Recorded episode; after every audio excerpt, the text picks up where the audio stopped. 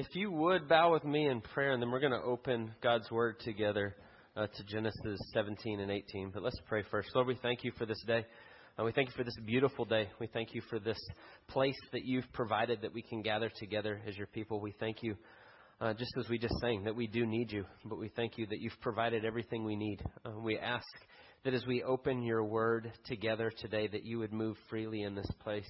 We pray that the Holy Spirit would move and teach and guide us, that you would uh, instruct us this morning, that you would encourage us.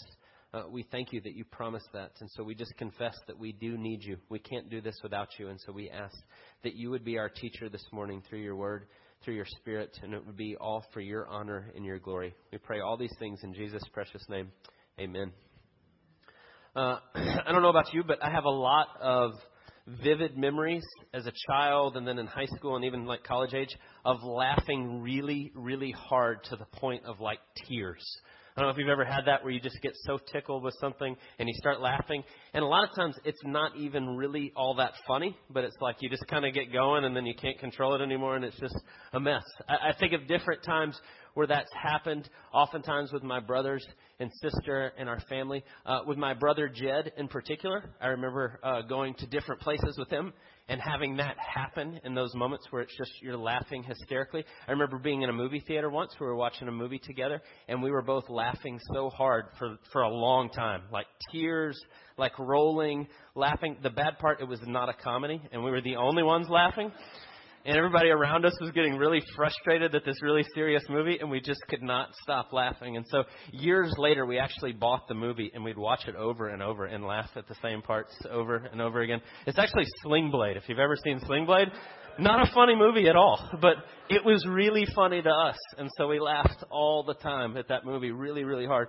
Uh, and I can think of different times like that. Uh, I remember being in New York City in a sporting goods store, and my youngest brother Jeremiah was trying on women's spandex that were size small on a dare from his older brothers, and that was really really funny too. And so if I think about those things, I could even start laughing now as I as I think about it. But the truth is, I have a lot of those memories like that, especially as a kid and at different times. Maybe you do, where you just get into that kind of where you're laughing about different things. And I was reading this week, uh, G.K. Chesterton talks about this idea of children and laughing when we're younger and having this joy and having this thing where we just laugh at a lot of things.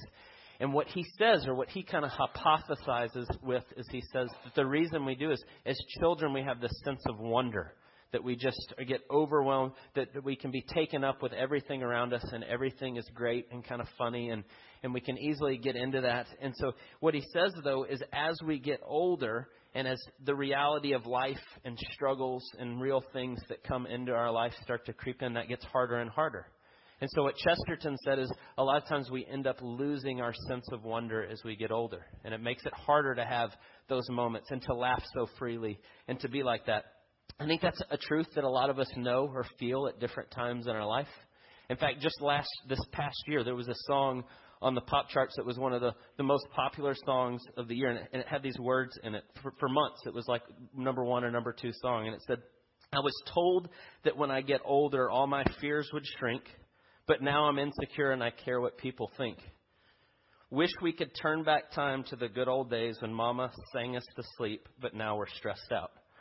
And that was the name of the song, Stressed Out. And it became this really popular song. And what they were saying in it was what I think a lot of people feel the truth of that at different times. Maybe you can relate to that. There were different times in your life, or maybe you're in one of those times right now where things are simpler and easier and laughter comes easier. Or maybe you're in the middle of a time where it's much more difficult, where you are stressed out.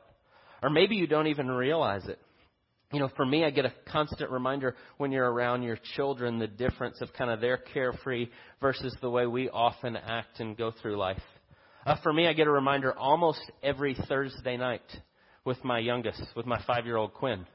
Uh, up until just a couple weeks ago, uh, when the boys were in school, except Quinn is not in school yet. He just turned five this year. And so Thursday night, Fridays is my day off. So Thursday night, tucking Quinn into bed would be uh, what's tomorrow? And come and say, it's Friday. Like his face would get all excited. And I go, well, what are we going to do tomorrow? And he'd just get all giddy and start kind of giggling and laughing and so excited. And the things that we were going to do on Friday, usually what he would say, uh, we're going to eat donuts. and then we're going to wrestle in the living room and we're going to go swimming. And that was like the things that made him so excited. That that's kind of the way we are as children. We have that wonder that eating donuts and wrestling in the living room are so exciting that you can barely contain your excitement. But over the years, oftentimes the reality of life can set in and we lose some of that wonder. And so, all that to say, we're going to go back to Genesis this morning, and we're going to look at those chapters, uh, those verses that Dennis read to us just a second ago, in 17 and 18, and then look at 21. And what we see in this is this promise that God has given to Abraham and his family. And we've talked about this going through Genesis. This promise is in response to man's sinfulness that enters in Genesis chapter 3. And so, if you've been with us as we've been going all the way through Genesis, what we've seen is that God creates all things. He makes us to be in relationship with Him. We're to center around Him, and we decide to ignore Him in the world He created. And it causes all kinds of issues and all sorts of problems. But God, in the midst of that rebellion, right there in Genesis 3, makes this promise. He says, I'm going to fix the issue by through your seed. And He makes that promise first to Eve. And then we pick it up in Genesis 12 Again, in 15, here in 17, God continues to reiterate that promise to Abraham. I'm going to bless the world through your seed. If you were with us two weeks ago in Genesis 12, what we said is the promise of the Abrahamic covenant is actually Jesus. That's the promise of the seed that's going to come through this promise that God's talking about. And he keeps telling Abraham that this is going to happen. I'm going to bless the world through you. You're going to become a great nation and all these descendants, but I'm going to bless the world through your seed. But what we can miss oftentimes when we open up our Bible and we read Genesis 12 to say 20, and we can read through that in a few short minutes and forget that what has happened is as God gave that promise in Genesis 12 to Genesis 17, it's now been 25 years. God gave that promise to Abraham when he was 75 and his wife Sarah was 65. She was 65 years old and had been barren her entire life and never had children.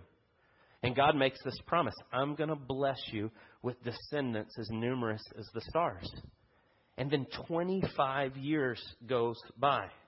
Now Abraham is 100 and Sarah is 90, and God shows up again. And he says, I'm still going to do this thing. And you go, What in the world? What we can miss oftentimes is the frustration and the struggle that comes in in those 25 years of waiting. And so that's what I want us to think about this morning. First, the problem that's here and the struggles that come with that problem in the midst of that. And then, secondly, what does God do and what does He say in the midst of this struggle they have? And then, lastly, what's the outcome? And so let's just start there at the beginning. What's the problem here that we see? And so the problem is simply that God has promised this child to Abraham and Sarah, and they don't have a child. And if you've been with us the last couple of weeks, what we've seen is Abraham would say to God, Well, is it going to be Eliezer, who was his servant, his right hand man, his guy? He's like, Is that the one that you're going to bless? Is he going to be my seed, so to speak? And God says, No. It's actually going to be your child. And then we saw last week that they hear that and they take into their own hands and decide to have a child with Hagar, which is Sarah's maidservant. Okay, it's going to be through my actual seed, so we'll have a baby with her. And God says, No. That's not it. That's not how this is going to work. And so you get into this chapter and this picture, and God shows up again. And so look at what he says there in chapter 17, and then pick up in uh, verse 16. And so he says, I will bless her, talking about Sarah, Abraham's wife, and moreover, I will give you a son by her. I will bless her, and she shall become nations. Kings of people shall come from her. Then Abraham fell on his face and laughed and said to himself, Shall a child be born to a man who's a hundred years old? Shall Sarah, who's 90 years old, bear a child? And so what Abraham says is God tells him this is he goes, What are you talking about? Right? He laughs. And it's not a laugh of joy. It's not a laugh of possibility. It's not the laugh of a small child. It's the laugh of cynicism. And so what we see here is, is God has promised this, but in 25 years of waiting, Abraham's grown cynical, at least to a degree. He goes, "What in the world? Are you serious?" Right? Have, have you ever had those uh, those moments where you're really frustrated with something and somebody tells you and you just laugh at them? You go, "Yeah, right. That's not going to happen." Right? Have you ever had that before? Right? Like that when you when someone tells you that and you just kind of brush it off. You let your cynicism get the better of you and you just go, "No." And that's exactly what happens here with Abraham is God tells him. He falls on the ground and he falls on his face and he laughs. He goes, I'm a 100 years old and she's 90. How in the world is that going to happen? And so the first thing I want you to see the problem here of not having the child yet, of this waiting, the problem that comes up or starts to manifest itself here is that when struggles come into our life, when circumstances press in on us, it's easier to now uh, let circumstances define the truth rather than what God says. And that's exactly what they do here. They survey it and they go, We've been waiting 25 years. She's been barren for 90 years now. There's no way. Can't happen. And they laugh about it. They laugh about that's, there's no way this can happen. And so I just want to ask as we work our way through this passage, have you ever felt that way? Have you ever seen things that God clearly tells you and you survey your circumstances and you go, no way? Or maybe you go, yeah, I kind of believe him, but deep down you're going, yeah, I don't see how this is going to work. And that's exactly what Abraham does. In his frustration, in his cynicism, he laughs. And so the first problem here is we let circumstances cloud out or choke out the promises of God, what he clearly tells us. But then the second thing I want you to see is he comes back again to tell them again. So notice in chapter 17, God shows up. He tells Abraham, no, no, no, it's actually going to be from Sarah. And then chapter 18, he shows up again. And he comes to the door. It says there's three men, and they welcome him in. And then we, we realize that God is there in their midst, and he's talking to them. And he comes, and this time, what I want you to notice is I think what God is doing as he shows up this next time is he's going to talk about Sarah again, but I think he's really addressing Sarah this time. Notice the difference. Look at verse 9. And they show up and they said to him, to Abraham, Where is Sarah your wife? And he said, She's in the tent. And then the Lord said, I will surely return to you about this time next year, and Sarah your wife shall have a son. And Sarah was listening at the tent door behind him. Now Abraham and Sarah were old and advanced in years. The way of women had ceased to be with Sarah, and so she laughed to herself and said, After I am worn out and my Lord is old, shall I have pleasure? And the Lord said to Abraham, Why did Sarah laugh and say, Shall I indeed bear a child now that I am old? Is anything too hard for the Lord? At the appointed time I will return to you this time next year, and Sarah shall have a son. And so I want you just to look. The second problem here Sarah actually responds in the exact same way that Abraham does. She, not, she laughs. It's the same laugh that Abraham laughs. It's not a laugh of possibility, it's a laugh of, yeah, right. This is not going to happen. Right? She says she laughs to herself and she says, I'm so old, how is that going to happen? And she kind of says the same thing. But there's something else with Sarah's reaction here, a second problem that you're kind of starting to see there as well.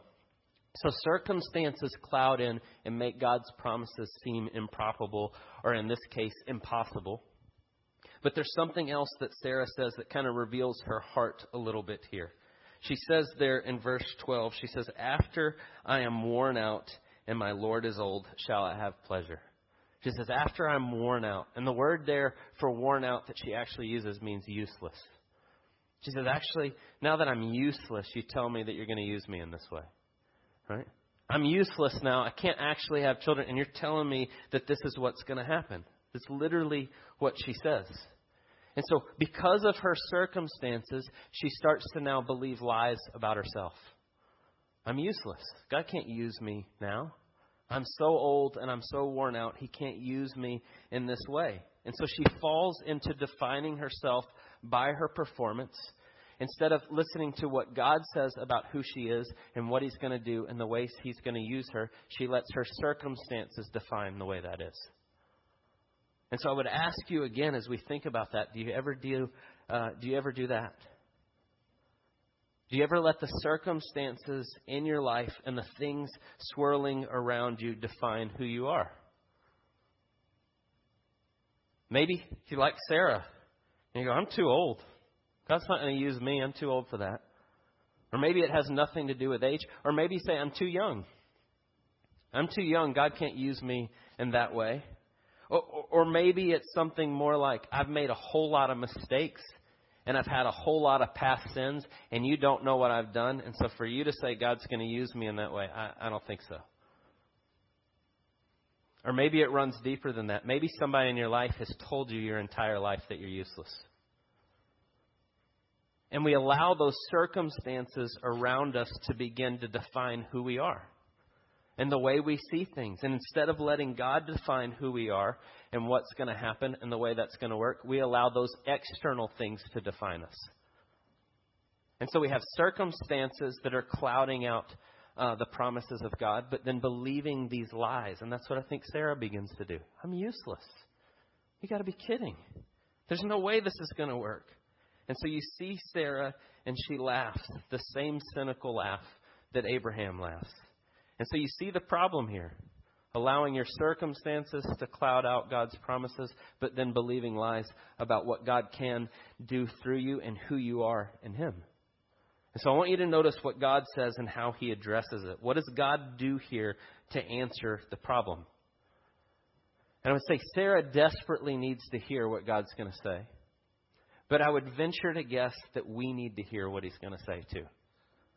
If we believe this is God's living and active and life giving word that's for us today, just as it was for them, what God says is just as vitally relevant for us.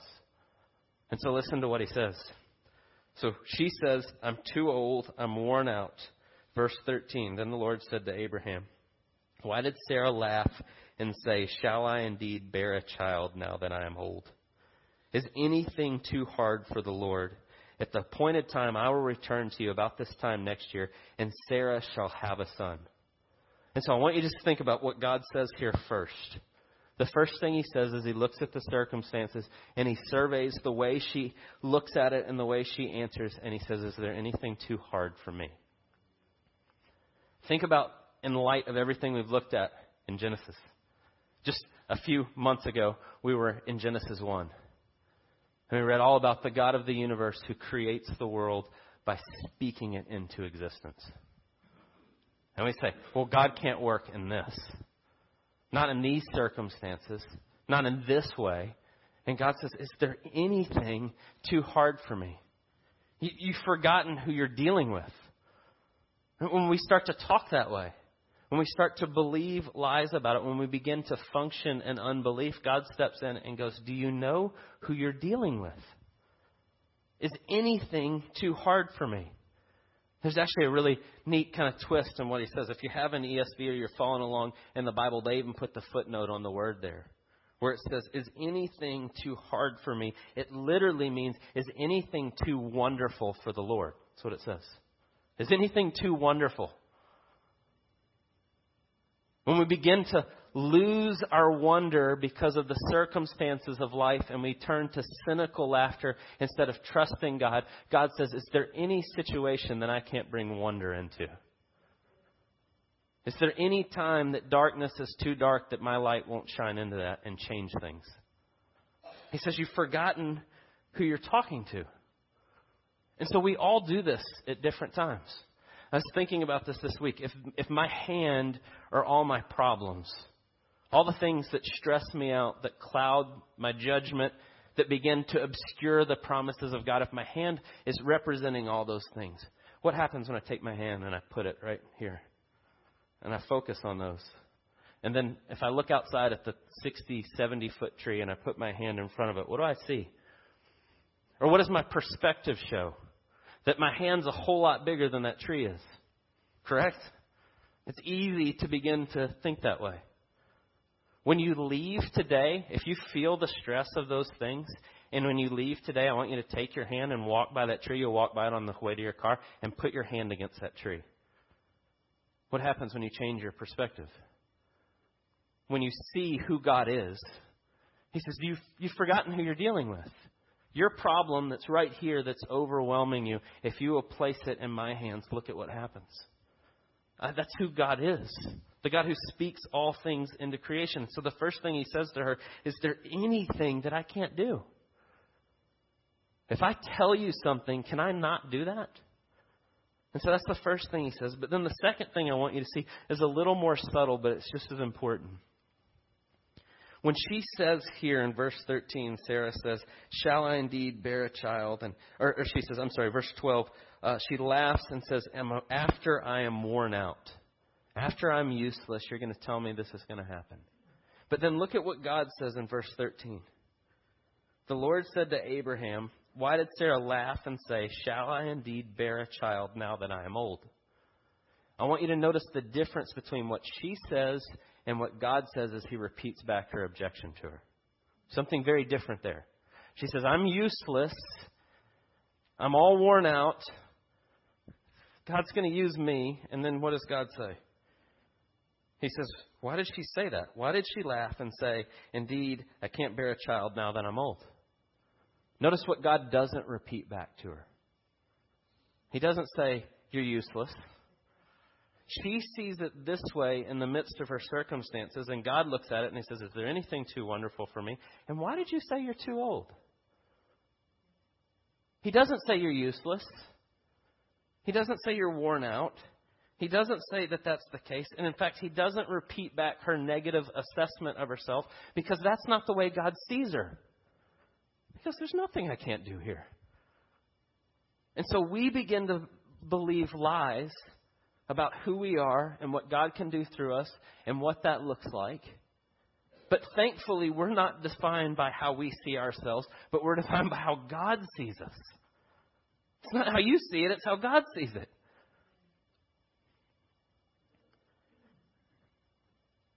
I debated on whether to say this or not, but as I studied this this week, and I read that over and over and over, and I've been praying all week that I would see God more clearly.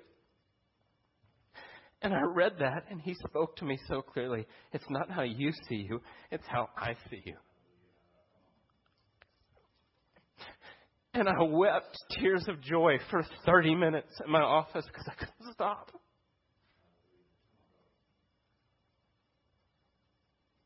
He's that real. It's not words on a page.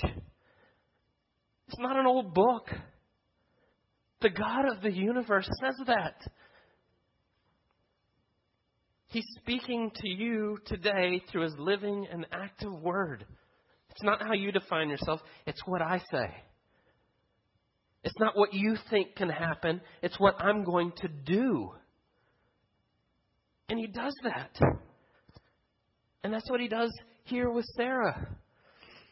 And he tells her, he restates it. You think you're too old? Is anything too wonderful for me? But then there's a third thing I want you to see here that God does, the difference that happens in Sarah's life here. I think when we get to chapter 18, it's still about the promise. It's still about what God's going to do, but it also God's speaking to Sarah. Chapter 12, chapter 15, chapter 17, God tells of this promise three different times. And he's always speaking to Abraham. Abraham, I'm going to do this. Take your family and move. Abraham, come with me. The covenant that he gives in chapter 15. 17, he shows up and he says, Hey, it's going to be your wife. But then in chapter 18, he shows up and he says, Where's Sarah? She's right over there. And he says, I'm going to do this thing through Sarah. Even though she's been barren her entire life, I'm going to do this thing right now through Sarah.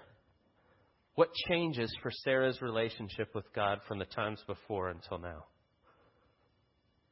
Every other time, she was hearing of the promise from Abraham, going, Listen to what God told me. Which God's still speaking, and that's still valid, and that's still true. But you get to chapter 18, and suddenly Sarah hears the word of the Lord. And she laughs. And he goes, What are you laughing about? Is anything too wonderful for me? And you see Sarah go from a second hand relationship, hearing about God from other people, to entering into a relationship with the living, active God of the universe. And he says, Is there anything too wonderful for me? Is there anything that I can't do here? And Sarah goes from hearing about the promises of God to seeing them directly from God Himself telling her. And so I want you to think about the picture that's here. We let circumstances crowd out. We begin to not uh, trust what God's told us. We believe because of our feelings and what's going on, lies about ourselves. And God comes in and He says, I'm bigger than that. Is anything too hard for me? It's not how you see yourself, it's how I see you. And then it all begins to turn because she has a relationship with God. firsthand and seeing him. And so the picture we see here is this promise that God's giving to her, to Abraham, the seed of the promise. We've already talked about this. It's Jesus. That's the ultimate blessing that's there. That's where this is going to end. And he says, I'm going to do this and I'm going to bring it to fulfillment. But when we grow cynical to the promises of God, when we allow our circumstances to define us and to crowd in on us, how do we get past that? How do we get past it? You can read this passage and say, That's great. God shows up and he speaks directly to her and he tells her and he reassures her. I wish he would do that. Well, he has. Thankfully, graciously, wonderfully, God's done that.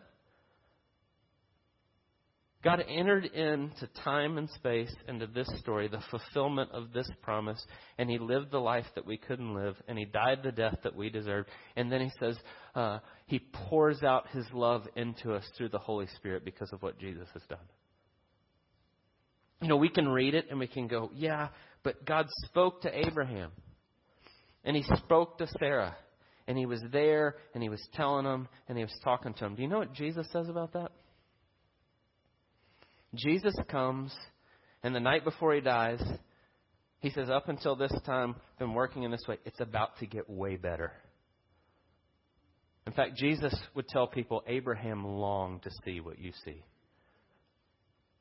Yeah, God spoke to him, but now God comes and pours his love into us through his Holy Spirit right here and now. We have this relationship with him. We can have the intimate one on one relationship with Him that overcomes circumstances and fears and doubts and everything else. And He promises that. We have it better now than even Abraham had it. And that takes me to the last thing. What happens when that happens? What happens in our life when we have that first hand relationship with Him? And so look at what happens in chapter 21. And the Lord visited Sarah and he had said, as he had said, and the Lord did to Sarah as he had promised. And Sarah conceived and bore Abraham a son in his old age at the time of which God had spoken to him. Abraham called the name of his son who was born to him, whom Sarah bore Isaac. And Abraham circumcised his son Isaac when he was eight days old, and God commanded him. You know, God has a sense of humor because Isaac means laughter. Right? Remember when you guys laughed when I told you you're going to have a baby? Why don't you name him Laughter? Verse 6 And Sarah said, God has made laughter for me. Everyone who hears will laugh over me. Not the laughter of cynicism anymore. Not the laughter that goes, yeah, right. Not the nervous laughter that's a defense mechanism to hide your true feelings about what's going on. This is the laughter of joy. This is the laughter of this is the God of promises that does what he says he's going to do, and then he brings it to fruition. And the same is true for us, and the same is available for us. When the cynicism of life and the struggles of the circumstances that press in on you, and they begin to obscure the promises of God, God says, I will never leave you and I will never forsake you. And He pours out His love into our hearts through the Holy Spirit because of what Christ has done for us. And He gives us this promise. He says, You come to me and you make your life center on me, and I will take care of you in spite of everything else. Now, it's easy to read this and to twist it and go, hey, if you just have enough faith and you just wait long enough, everything will work out perfectly. But that's not the promise God gives us. He says that even when your circumstances are not what you thought, and even when those things are swirling around you, you can still have the fullness of joy. You can still have this wonder. You can still have this laughter in the midst of everything else because of what Christ has done for us.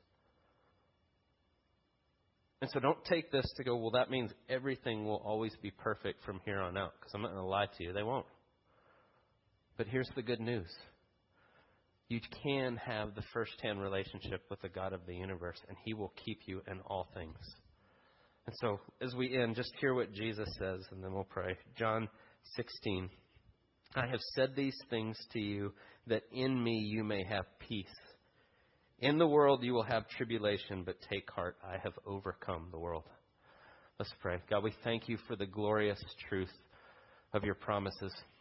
We thank you for your graciousness to us in our own lives. We thank you for the story of your graciousness to Sarah and the way that you keep your promises and the way that you bring them to fruition. We thank you. The end of our story is much like Sarah's that we will see the fruition of all your promises when you return. And for that, we say thank you. We pray that in this time that you've given us, that we would walk closely with you, trusting you over the circumstances that we see, trusting you over the lies that we can creep in and we can begin to believe about ourselves, but that we would define ourselves by what you've said, that we are your beloved children because of what you've done for us. And for that, we can only say thank you. We pray all these things in Jesus' precious name. Amen.